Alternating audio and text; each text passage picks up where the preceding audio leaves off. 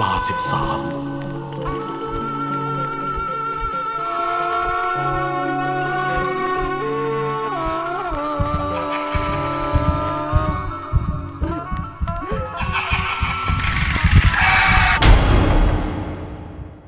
ผู้หญิงข้างทาง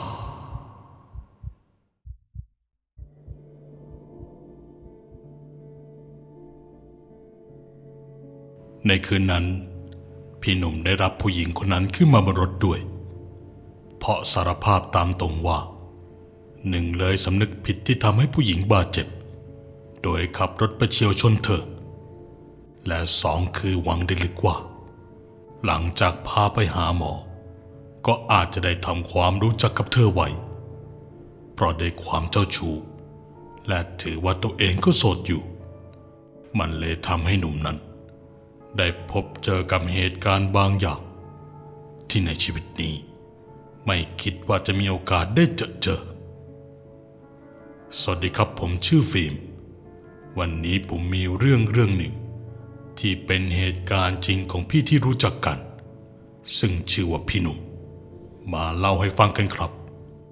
ผมได้รู้จักกับพี่หนุ่มเพอพี่เขาเคยเป็นอาจารย์ฝึกสอน วิชาดนตรีสากลของโรงเรียน ที่ผมเคยทำงานเป็นครูฝึกสอนที่เดียวกัน ซึ่งตั้งอยู่ทางภาคกลางครับ วันนั้นพี่หนุ่มเห็นว่าผมยังไม่กลับบ้าน แกก็เลยชวนคุยนู่นนี่นั่น และดันลงเอ่ยด้วยเรื่องผีๆจนได้ครับ พี่หนุ่มเล่าว่า วันนั้นกลับจากงานศพของคนรู้จัก และเดินทางไปกับคนเดียว ในพื้นที่ที่ไม่เคยไปมาก่อน เป็นหมู่บ้านชนบทแห่งหนึ่ง และด้วยความที่สองข้างทางมืดสลัวแทบไม่มีไฟทางเลยครับ จะมีไฟก็ค่อนข้างห่างกันหลายช่วงเสาพี่หนุ่มต้องคอยตบไฟสูงดูทางอยู่เป็นระยะ ก็เริ่มไม่มีรถผ่านมาแม้แต่คันเดียว ในหัวก็พันคิดเรื่องงานไปเรื่อยๆ เพราะตอนนั้นตั้งใจอยากจะเปิดสอนดนตรีแบบจริงจัง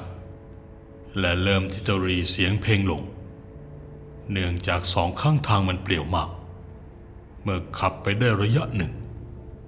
จู่ๆพี่นมแกก็เห็นว่ามีผู้หญิงคนหนึ่งผมยาวหยักศก เธอสวมเสื้อยืดสีแดงกางเกงยีนขาสั้น สวมแว่นตาแฟชั่นสีดำ เดินกลมหน้ากลมตาอยู่ข้างทาง ในตอนนั้นก็แอบคิดว่าเธอมาทำอะไรอยู่ตรงนี้ ไม่กลัวโดนจุดไปทำไม่ดีไม่ร้ายบ้างหรือไง ข่าวก็มีให้ฟังออกบ่อย แต่ก็นั่นแหละครับ คิดไปต่างๆนานาแต่ก็ทำได้แค่คิด และอยากที่จะจอดถามว่า เธอต้องการให้ไปส่งหรือเปล่าพอขับไปได้ไม่กี่ร้อยเมตร พี่หนุ่มก็จอดลงประชีข้างทาง แล้วเริ่มออกเดินทางต่อ ไม่กี่นาทีต่อมา ผู้หญิงเสื้อแดงคนเดิม เธอก็วิ่งตัดหน้ารถจนพี่หนุ่ม ขับรถชนเขาอย่างจังแต่ใจตอนนั้นพี่หนุ่มคิดว่าเธอคงไม่รอดแล้วแหละ เพราะแกชนแสแรงขนาดนั้น แต่อีกใจก็แปลกใจที่เธอเดินจนมาถึงที่นี่ได้เร็ว คงเป็นเพราะพี่หนุ่มจอดรถแวะฉี่ก็อาจจะเป็นไปได้ที่ผู้หญิงคนนั้นเดินเร็วจนทันรถของแก เรียกว่าแกไม่ได้คิดว่าจะเป็นเรื่องผีสางเลยนะครับ และเมื่อพี่หนุ่มตั้งสติขึ้นได้ ก็มองไปที่ร่างร่างนั้น ก็เห็นว่าผู้หญิงคนนั้นนอนแน่นิ่งสลบไปเลยครับ มีเลือดท่วมตัว เป็นภาพที่ทำให้พี่แกต้องตกตะลึงอย่างมาก ในตอนนั้นจึงตัดสินใจลงจากรถไปดู เมื่อลงจากรถไป พี่หนุ่มก็เข้าไปสัมผัสที่แขนของเธอ พร้อมทั้งพยายามปลุกเรียก เพื่อเช็คดูว่าเธอยังมีลมหายใจอยู่หรือเปล่า น้อง น้องครับทำใจดีๆก่อนนะ เดี๋ยวพี่พาไปส่งโรงพยาบาล หลังจากพี่หนุ่มพูดคำนั้นออกไป ก็เริ่มสังเกตเห็นว่าตามร่างกายของผู้หญิงคนนั้น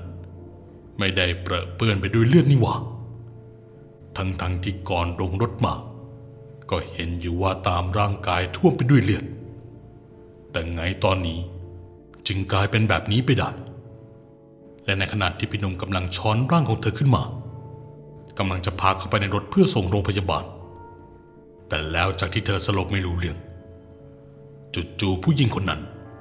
เธอก็ลืมตาขึ้นมา แล้วถามว่ากำลังจะพาเธอไปไหน พอพี่หนุ่มได้ยินก็พังงะเล็กน้อย เพราะจู่ๆเธอก็ฟื้นขึ้นมาในอ้อมแขนของพี่แก่ แต่อีกใจก็โล่งอก ที่ได้รู้ว่าเธอยังไม่ตาย พี่หนุ่มวางผู้หญิงคนนั้นลงและตอบไปว่า พี่ขอโทษจริง ๆ เมื่อกี้พี่ขับรถชนน้อง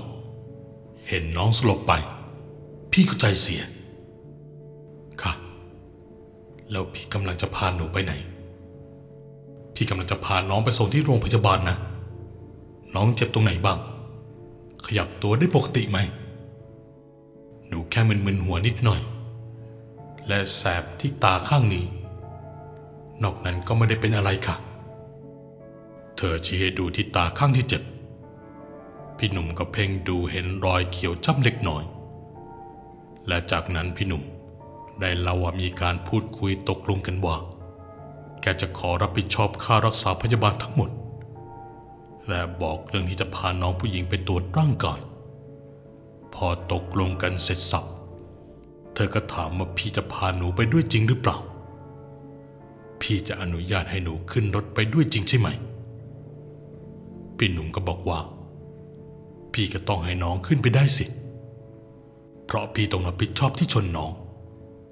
เธอก็รีบเข้าไปนั่งเบาะข้างคนขับ รอพี่หนุ่มขึ้นมา ในระหว่างที่ขับรถกันไป เธอก็ถามขึ้นมาว่า พี่มองเห็นหนูตั้งแต่ตอนไหน นำเสียงของเธอ มันฟังดูเย็นๆ และเต็มไปด้วยความอยากรู้จริง ๆ พี่หนุ่มก็ตอบออกไปว่า เห็นตั้งแต่ตรงจุดไหน หลังจากนั้นพี่หนุ่มก็ถามขึ้นว่า บ้านเธออยู่ที่ไหน และเมื่อตะกี้กำลังจะกลับบ้านหรือเปล่า อืม น้องมาทำอะไรมืดๆเปลี่ยวๆ บ้านน้องอยู่แถวนี้เหรอ ที่เดินออกมา น้องกำลังจะกลับบ้านหรือเปล่า เปล่าหรอกค่ะ หนูมาหาแฟน และจับได้ว่าแฟนมีคนอื่น หนูก็เลยจะหาทางกลับบ้าน บ้านของหนูอยู่ที่พิษณุโลก ในระหว่างที่คุยคุยกัน พี่หนุ่มก็ได้รู้จักผู้หญิงคนนี้เพิ่มขึ้น จากคำบอกเล่าของเธอว่า เธอชื่ออ้อมบ้านเธออยู่พิษณุโลก แต่นั่งรถทัวร์มาหาแฟนที่ชื่อว่ากบ และได้พบเห็นภาพบาดตาบาดใจ ว่าแฟนพาผู้หญิงคนอื่นมานอนด้วย เธอเสียใจมาก วิ่งออกจากบ้านของแฟนในกลางดึก และนี่ก็ผ่านมาเจ็ดวันเจ็ดคืนแล้ว เธอก็ยังกลับบ้านไม่ได้ ส่วนรอยเขียวที่ดวงตา เธอสารภาพว่าน่าจะเป็นรอยที่กบทำร้ายเธอไว้ ไม่ใช่รอยที่ถูกรถชนหรอก ตอนนั้นพี่หนุ่มทั้งสงสารทั้งสับสน กับไอ้คำมาบอกผ่านมาแล้วเจ็ดวันเจ็ดคืนยังเดินอยู่อย่างนี้ ไม่ได้กลับบ้านแล้วจู่ๆพี่หนุ่มก็แอบแงะหน้าไปมองดูหน้าน้องอ้อม เพราะอยากรู้ว่าเธอกำลังร้องไห้อยู่หรือเปล่า เพราะอยู่ดีๆ เธอก็เงียบไป แต่ทันใดนั้นเอง มันเหมือนมีไอเย็นๆส่งผ่านเข้ามาในรถ มันเย็นเสียผิดปกติ แล้วจู่ๆก็มีเกลิ่นเหม็นเน่าลอยตลบอบอวนอยู่ภายในรถคล้ายกับซากหนูตาย พี่หนุ่มที่กำลังแอบมองไปที่หน้องออมก็กลายเป็นว่าต้องพังงะกับภาพที่เห็นในทันที ที่ดวงตาข้างขวา จากที่เคยเป็นรอยจ้ำเขียว แต่ทว่าตอนนี้ มันกลับกลายเป็นใบหน้าที่มีรอยจ้ำเขียวไปทั้งซี่ขวา แกมั่นใจว่าตัวเองไม่ได้ตาฟาดไป และแอบหันมาดูรายรอบมาด้วยความที่มีกลิ่นเหม็นเน่าคระคลุ้งอยู่ภายในรถ มันเลยทำให้พี่หนุ่มตัดสินใจลดกระจกลงทั้งสี่บาท ในใจตอนนั้นยังไม่ได้คิดเรื่องผีสางอีกนะครับ ถ้าเป็นคนอื่น ก็คงรู้สึกแล้วว่ามันไม่ธรรมดาแล้ว แต่กับพี่หนุ่มที่ไม่ใช่คนคิดฟุ้งซ่านตอนนั้นแกดันไปปลอบใจน้องอ้อมด้วยซ้ำไป ไม่ต้องเศร้าใจไปนะครับน้อง ผู้ชายไม่ได้มีคนเดียวในโลกนะ น้องยังอายุน้อย พี่ว่าต้องพบเจอคนที่คิดกับน้องเข้าสักวัน และจังหวะที่พี่หนุ่มพูดคำนั้นจบ มันเป็นช่วงที่ขับเข้าถนนเส้นทางหลักพอดีครับ ในตอนนั้นพี่หนุ่มได้หันมามองน้องผู้หญิงคนที่ชื่อออมต อนนั้นก็เห็นว่าออมหันมามองพี่หนุ่มด้วยเหมือนกัน แต่ทว่าใบหน้าของเธอในตอนนี้ มันไม่เหมือนอย่างเดิมแล้วครับ มันกลายเป็นใบหน้าที่โชกไปด้วยเลือด ที่ตาข้างขวาก็ยุบลงไปจนเห็นกระโหลกหน้าผากพี่หนุ่มได้เห็นอย่างนั้น ก็สติแตกรีบหักรถหลบลงข้างทางซึ่งตรงนั้นดันเป็นคลองระบายน้ำประจวบเหมาะกับที่สิบล้อขับผ่านมาเส้นนั้นพอดี แต่ยังโชคดีที่สิบล้อยังไม่หักหลบได้ทันท่วงที และเป็นคนโทรแจ้ง 1669 ให้มาที่จุดเกิดเหตุพอถูกนำตัวส่งโรงพยาบาล หลังจากฝืน อาการของพี่หนุ่มนั้นค่อนข้างสาหัสเลยนะครับ แกทั้งแขนหักขาหักกามหัก แต่ดีที่คอไม่หัก ถ้าไม่อย่างนั้น ก็คงไม่มีโอกาสมานั่งเล่าเรื่องราวทั้งหมดให้ผมฟังกันพอดี ในระหว่างพักรักษาตัว พี่หนุ่มก็ได้ประสบพบเจอกับดวงวิญญาณของหญิงสาวที่ชื่ออ้อมอีก โดยในตอนที่ฟื้นขึ้นมาครั้งแรก พี่หนุ่มอยู่ในห้องพิเศษ ซึ่งมีทั้งหมดสองเตียง ผู้ป่วยมีอาการบาดเจ็บสาหัสคนหนึ่ง นอนพักรักษาตัวอยู่เตียงข้างๆเขาเป็นชายวัยประมาณ 40กว่ากว่ามีหลายครั้งที่พี่หนุ่มรู้สึกว่า มีคนเดินเข้าออกห้องอยู่ตลอดเวลา และเข้าใจว่าเป็นลูกสาวของลุงที่อยู่ข้างเตียงเพราะลืมตาขึ้นมาเมื่อไหร่ ก็จะเห็นเป็นภาพลางๆของผู้หญิงคนหนึ่ง เดินแวบไปแวบมา แต่ก็ไม่ได้เห็นหน้าคราตาแม้แต่ครั้งเดียว และเมื่อรักษาตัวไปได้หนึ่งอาทิตย์เต็ม พี่หนุ่มก็เริ่มที่จะอ้าปากได้มากขึ้น และมันก็ประจบเหมาะกับการที่ลุงคนนั้น กำลังจะได้กลับบ้านเราอยู่ด้วยกันมาอาทิตย์หนึ่ง ไม่เคยคุยกันเลย พรุ่งนี้ลุงจะได้กลับบ้าน และหนุ่มละ่ะ หมอว่าอีกเมื่อไรจะกลับ หมอบอกคงอีกนานเป็นเดือนเลยละครับ เออ แล้ววันนี้ลูกสาวลุงไม่มาละครับ ว่าไงนะ ลูกสาวคนไหนกัน ลุงมีแต่ลูกชายนะหนุ่ม พี่หนุ่มได้ฟัง ก็เล่าไปว่าเห็นผู้หญิงเดินเข้าออกในห้อง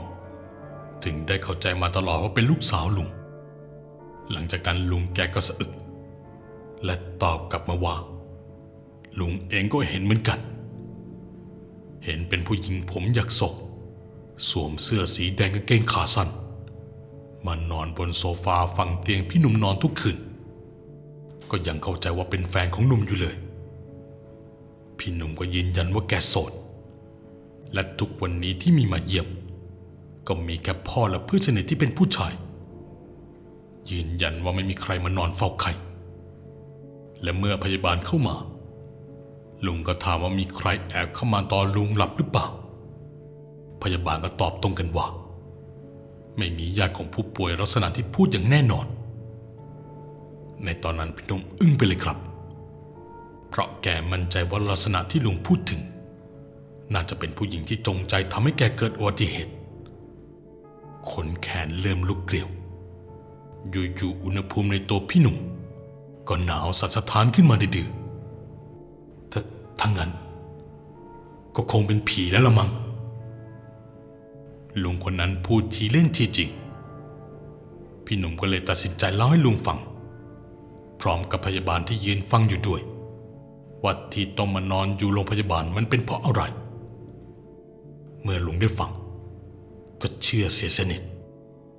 ลุงบอกว่าที่แกเชื่อ เพราะเคยเห็นผีมาเมื่อสมัยวัยหนุ่ม และที่น่าแปลกคือ เป็นจุดที่ใกล้เคียงกับที่พี่หนุ่มเจอมา แต่ลุงบอกว่าน่าจะเป็นคนละคน พอหลังจากที่พี่หนุ่มเล่าให้ฟัง มันตรงกับเรื่องของผู้หญิงที่ชื่อออก ที่เพิ่งเสียชีวิตไปได้ไม่ถึงอาทิตย์แถวหมู่บ้านที่ลุงอยู่ แล้วชาวบ้านก็เล่ากันปากต่อปาก พี่หนุ่มแกคือน้ำลายเฮือกใหญ่พราะรู้สึกว่ามันอะไรจะบังเอิญขนาดนี้ ไม่รู้อะไรทำให้ได้มาเจอกับคนที่บ้านอยู่แถวที่ที่พี่หนุ่ม แกเพิ่งโดนดีมา แถมยังรู้อีกว่าผู้หญิงที่ชื่อออม เสียชีวิตได้ยังไง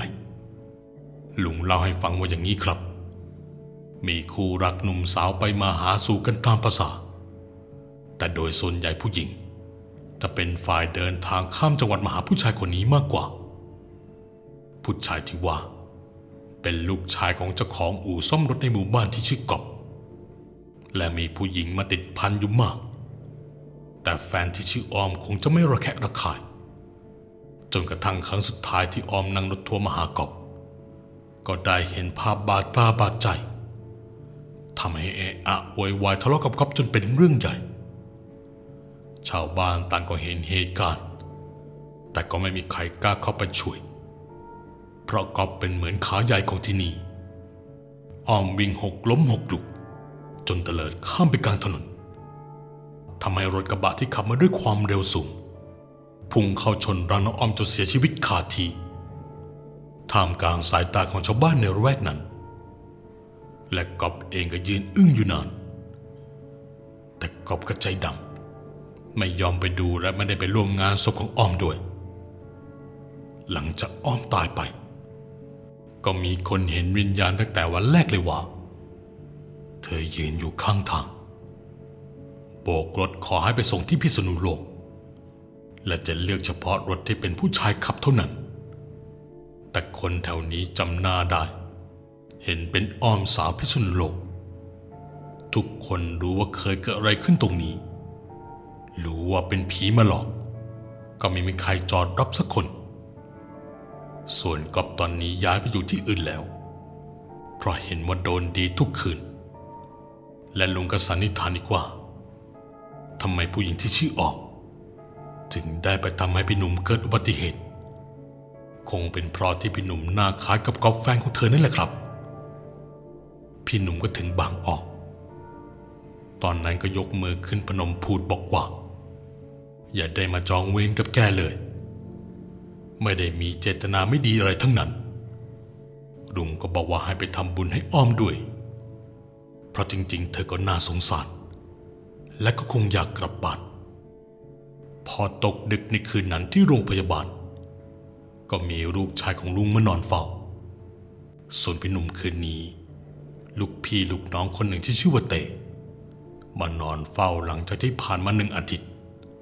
ไม่มีใครว่างมาอยู่ดู แต่เต้ก็ใช้วันหยุดยอมมานอนเฝ้าแก่ คืนนั้นพี่หนุ่มกินยาและเริ่มสะดึมสะลือหลับไปเพราะฤทธิ์ยา ในช่วงเวลาประมาณเที่ยงคืนเสร็จพี่หนุ่มก็สะดุ้งตื่นขึ้นมา พอรู้สึกว่าเหมือนหัวเตียงมันยวบลง มีความรู้สึกหนักอึ้ง มือนมีใครมานอนทับที่แขน จนแขนเริ่มมีอาการชาขึ้นมา พอมองไปที่เต้เพื่อปลุกเรียก ก็เห็นว่าเต้กำลังนอนตกตะลึง ตาค้างจดจ้องมาที่เตียงที่พี่หนุ่มนอน